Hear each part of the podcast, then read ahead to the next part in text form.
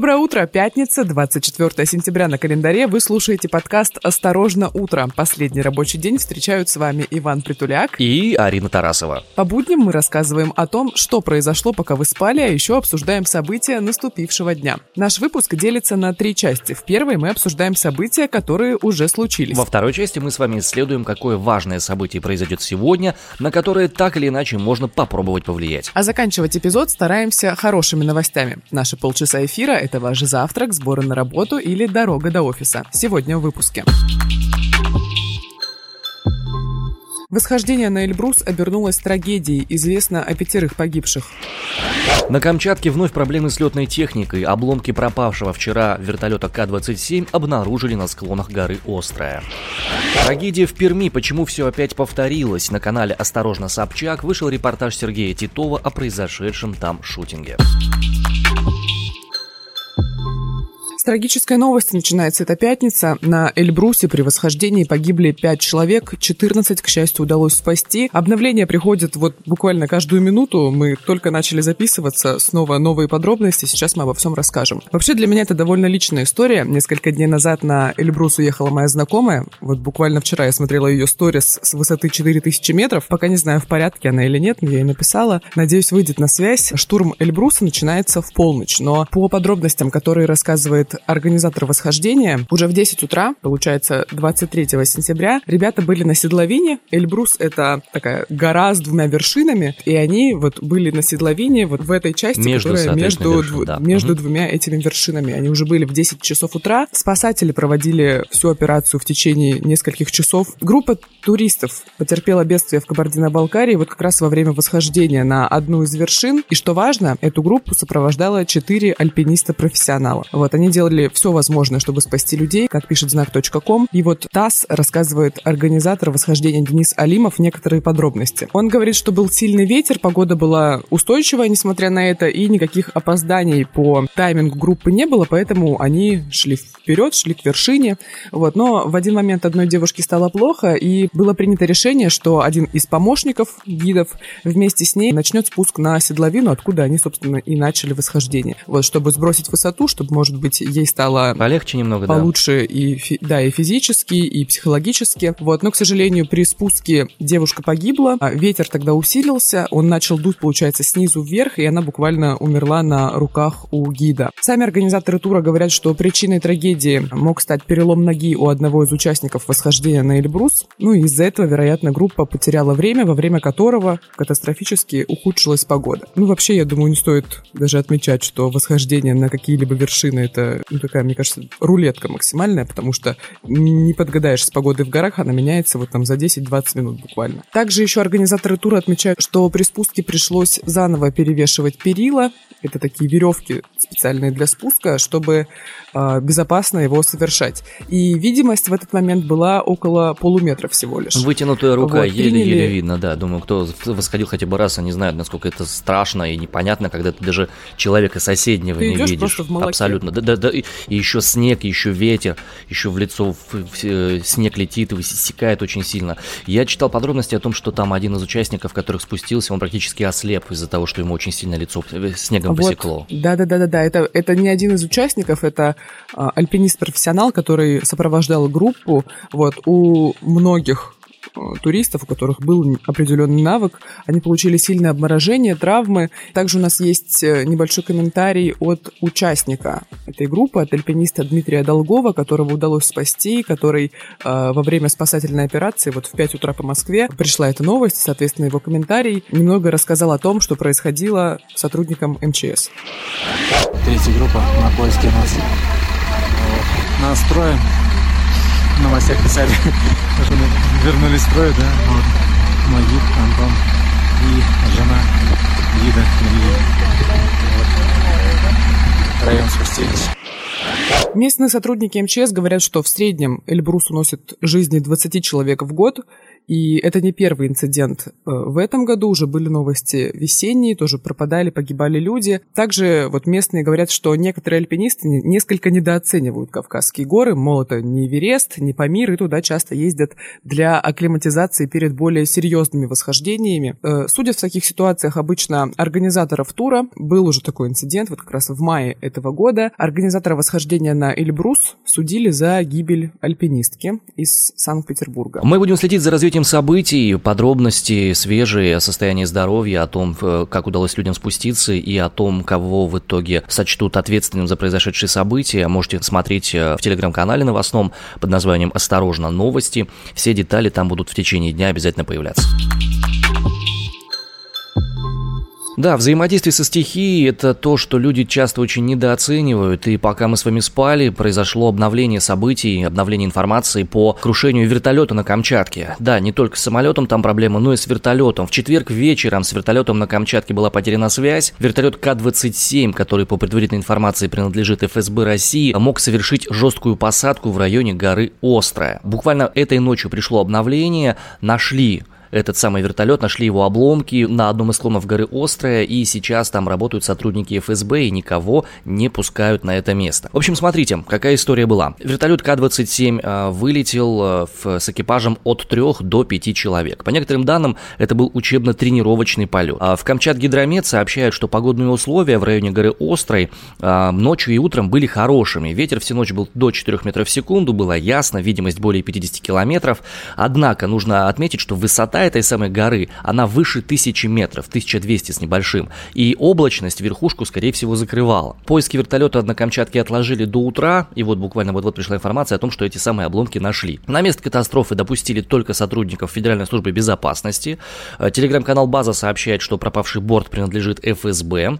Вылетел он в 13.00 по Москве и в 10 по местному времени. То есть это был такой вечерний ночной полет. К-27 это корабельный противолодочный вертолет, он разрабатывался в 70-е годы в СССР, он предназначен для обнаружения, отслеживания и уничтожения подводных лодок. И что характерно, авария вертолетная это была даже не первая в этот день, это было второе авиапроисшествие в России за день. В Ижевске, насколько я знаю, упал вертолет? Не упал, слава богам, не упал. Он совершил э, жесткую посадку вертолет санитарной авиации. ЧП произошел на территории Первой республиканской клинической больницы. Он приземлился на крышу одного из зданий. На борту было 4 человека и пациент в том числе. При посадке фельдшер получил травму головы, но в остальном с людьми все хорошо там было. Вечерняя новость вчерашнего дня тоже достаточно трагическая. Глава Следственного управления Следственного комитета по Пермскому краю покончил с собой. По информации МЭШ рассматриваются две версии самоубийства следователя. Он покончил с собой после совещания с руководством, посвященного шутингу в Пермском университете, главному происшествию, которое мы все обсуждаем эту неделю. Или вторая версия, к которой склоняются источники Интерфакса, что самоубийство произошло из-за семейных проблем у Сергея Сарапульцева, вот как раз главы Следственного управления Следственного комитета по Пермскому краю. Такая история непонятная, достаточно овеянная такая тайнами. И я полагаю, что на самом деле не так много информации сейчас будет по ней, потому что внутренние такие происшествия, они не очень часто поднимаются в, во внимание СМИ, и если даже какая-то была там предсмертная записка или что-то еще, вряд ли мы получим к ней какой-то доступ, хотя будем, конечно, смотреть и отслеживать, потому что если это на самом деле взаимосвязано с пермским шутингом, то, ну, это будет, мне кажется, очень и очень серьезная и страшная история. Ну, посмотрим, время покажет. И еще одна новость касательно так или иначе пермского шутинга на этой неделе. А, школьника проверяет Следственный комитет за шутку после как раз э, ситуации в Пермском университете. По данным э, телеграм-канала «Осторожно новости», запись появилась в группе «Подслушано 10 классы» 20 сентября в день нападения Бекмансурова на университет. Османов опубликовал фотографию мужчины с автоматом с подписью «Вместо тысячи слов». Ну, такой, в виде демотиватора это все выглядит. И за это его обвиняют в э, упоминании не теракта, история, что ли? Не вся история. Угу. больше всего следователей заинтересовал не этот демотиватор, который Артем а, опубликовал и автором которого он стал, а комментарий этого мальчика, Комментарий звучит следующим образом, цитата. «Намек понят, завтра в школу не приходим». Вот, и теперь э, Артема ищет Следственный комитет, а подростка подозревают в заведомо ложном сообщении об акте терроризма. Ну, елки-метелки. Ребят, слушайте, нужно отличать, мне кажется, грамматические конструкции и жестокий сарказм. Я не знаю, я вот, я вот не услышал там. Думаю, вот а... э, в нынешних э, реалиях даже вот жестокий сарказм очень сильно неуместен. Вообще лучше молчать, да, по любому поводу. Слава богам, что есть возможность э, разобраться в происходящем, и именно этим занимался Сергей Титов, наш коллега из э, телеграм-канала «Осторожно, новости». У него вышел репортаж крупный, посвященный событиям в Перми, он буквально на второй день после того, как все это произошло, туда отправился, собирал комментарии очевидцев. Его репортаж сейчас доступен в телеграм-канале «Осторожно, новости» и на YouTube-канале «Осторожно, Собчак». Мы спросили у Сергея, насколько отличается картинка СМИ от реальных настроений на том месте, где все происходило. Вот что он нам ответил. Сергей, привет. Когда ты делал свой репортаж, еще было непонятно, выживет ли пермский стрелок или нет. Не знали этого и твои собеседники. Как ты думаешь, как изменилось бы их отношение к оценке ситуации, если бы они таки знали о том, что стрелок выжил? Ну, на самом деле, часть из людей, с которыми мы говорили, конечно, уже знала, что он жив, и даже знала, что он прооперирован, но на самом деле людей это не волновало в первую очередь, и вообще как-то вот разговоров именно, что там со стрелком, жив он или умер, или даже разговоров о том, что поскорее бы он умер, или, ну, таких вот желаний в адрес, такого практически не было, потому что, конечно, в первую очередь это для всех трагедия, и люди говорили о своих переживаниях, и на самом деле э, те, кто вот находился в наибольшем шоке, они скорее задавались вопросом, за что и как это вообще возможно. Насколько объективно, на твой взгляд, освещается сейчас история с шутингом? Какие вообще настроения царят в Перми, и есть ли что-то, что не пускают в официальные СМИ? Ну, на самом деле, во всех таких подобных трагедиях, так как я и в Казани работал, и вот сейчас для журналистов в первую очередь, конечно, важны это эмоции людей, которые все это пережили, и вот личность стрелка, и здесь довольно сложно что-то скрыть, потому что все равно все об этом говорят, и всем это важно и интересно. Единственное, я бы сказал, что, наверное, скрывается его конечная мотивация и нормальный рассказ со стороны родителей, потому что их практически полностью под себя забрали сотрудники силовых служб, к ним нет никакого доступа, нельзя с ними поговорить, спросить у них, что это был за парень, поэтому только есть возможность говорить со знакомыми. Вот это единственное, что я могу сказать. В чем ты, как журналист, видишь свою миссию, рассказывая подобную историю? Как, на твой взгляд, вообще должны освещаться подобного рода события в медиаполе? Я, в первую очередь, конечно, не думаю, что у журналиста есть какая-то миссия. Это всегда работа, которая просто подходит твоему характеру. Но если мы говорим про скулшутинги, конечно, это, как и в любой, наверное, такой важной новости, это необходимость рассказывать людям о том, что их интересует в первую очередь, доносить э, всю информацию полностью, полностью, но если мы говорим про эту дискуссию о том, стоит ли рассказывать про скулшутинги или, может быть, не стоит, я думаю, что, конечно, нужно, потому что любое, любая попытка скрыть информацию от людей, она приведет только к еще большему интересу и как раз вот к этой романтизации образа стрелков, а, которого мы все боимся. Я думаю, что если уж и говорить про журналистов, тут нужно, во-первых, рассказывать про жертв, о том, а, перед какой ужас им пришлось пережить, о том, насколько это страшно, и, во-вторых, а, доносить информацию о том, что все эти стрелки, все вот эти нападавшие, они никакие не заблудшие души, никакие там необычные дети, то есть не нужно вызывать к ним сочувствие, нужно показывать, что практически всегда это грустные, больные, сломанные личности, и ничего интересного, ничего необычного, что стоит изучать, там, конечно, нет, это всегда печальные, в общем, личности. Итак, господа, вторая часть нашего выпуска о тех событиях, которые сегодня произойдут и которые каким-то образом повлияют на нашу с вами жизнь, или вы на них еще ну, можете На которые повлиять. мы уже явно не сможем повлиять, потому что мы говорим о деле ЮКОСа. Да, на это дело не смогли повлиять ни специалисты э, Министерства юстиции, э, ни огромное количество адвокатов, которые представляют интересы ЮКОСа с другой стороны. В двух словах, сегодня в Нидерландах Верховный суд рассмотрит кассацию нашей страны на решение апелляционного суда ГА Гааге о взыскании более 50 миллиардов долларов в пользу бывших акционеров ЮКОСа. Скажи, ты осознаешь эту цифру? Нет, нет, для меня это такое абстрактное очень такое, ну, я считаю, что это как бы три Азербайджана, например, да, там, или там... Это как э, деньги в Sims, вот ты вводишь там код Мазерлода, и все у тебя очень много Судя монеток. по всему, на эти деньги можно купить порядка 100 омских областей с людьми причем. Так вот, дело это, которое рассматривается аж с 2005 года, войдет точно в учебник учебники международного права, потому что оно очень интересное, очень запутанное. Давайте разбираться, что же там произошло. Судебное разбирательство между бывшими акционерами ЮКОСа и Россией продолжается с момента подачи в 2005 году иска в Гаагский арбитраж о том, чтобы были возмещены убытки за лишение их активов нефтекомпаний. Сейчас задам глупый вопрос, возможно, не меня одну он волнует. Почему это дело рассматривают в Нидерландах? Потому что компании, э, у которых были взысканы эти деньги, являются иностранными компаниями, хотя создавали их граждане Российской Федерации, но деньги были через иностранные компании. Официально собственники ну, являются я они. знаю, это офшоры. Не только. Юкос uh, International, Hali Enterprises и Veteran Petroleum. Вот эти вот три компании. Истцы ссылаются на то, что Россия нарушает договор к энергетической хартии, который гарантирует защиту прав иностранных инвесторов. Разборки по этому делу шли как минимум 10 лет. В 2014 году, в июле, арбитраж при постоянной палате Третийского суда в Гааге поддержал требования заявителей и обязал Российскую Федерацию эти 50 миллиардов компенсации вернуть.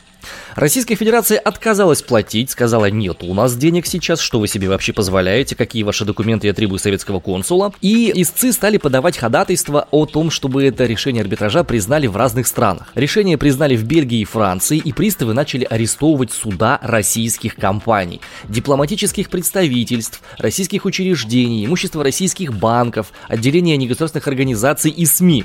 Всего арестовали 47 активов учреждений, а во Франции было целых 150 арестов арестов. Потом в Великобритании, Германии и США стали делать примерно то же самое. В июле 2014 года э, суд в Гааге признал действия РФ по отношению к владельцам ЮКОСа экспроприацией, взыскал 50 миллиардов компенсаций, а Россия обратилась за отменой этого решения, потому что, дескать, не было у них полномочий рассматривать спор. И российская сторона сказала, что не согласна с такой методикой расчета. На 20 миллиардов меньше денег мы должны. И вообще, эта кастрюлька не моя, я ее не брала, когда я ее вернула, она уже была с дырочкой. Насколько я знаю, примерно в середине десятых, где-то в 14 или в 15 году, э, Нидерландский суд все-таки отменил вот эти 50 миллиардов долларов. Совершенно верно. Окружной суд Гааги от решения отменил. В феврале 20-го апелляционный суд Гааги, более высокий, вновь удовлетворил жалобу акционеров. Верховный суд Нидерландов... При... Что изменилось за пять лет? Я понятия не имею, что Ходорковский именно. вышел из тюрьмы. Ну да, это безусловно. Это безусловно.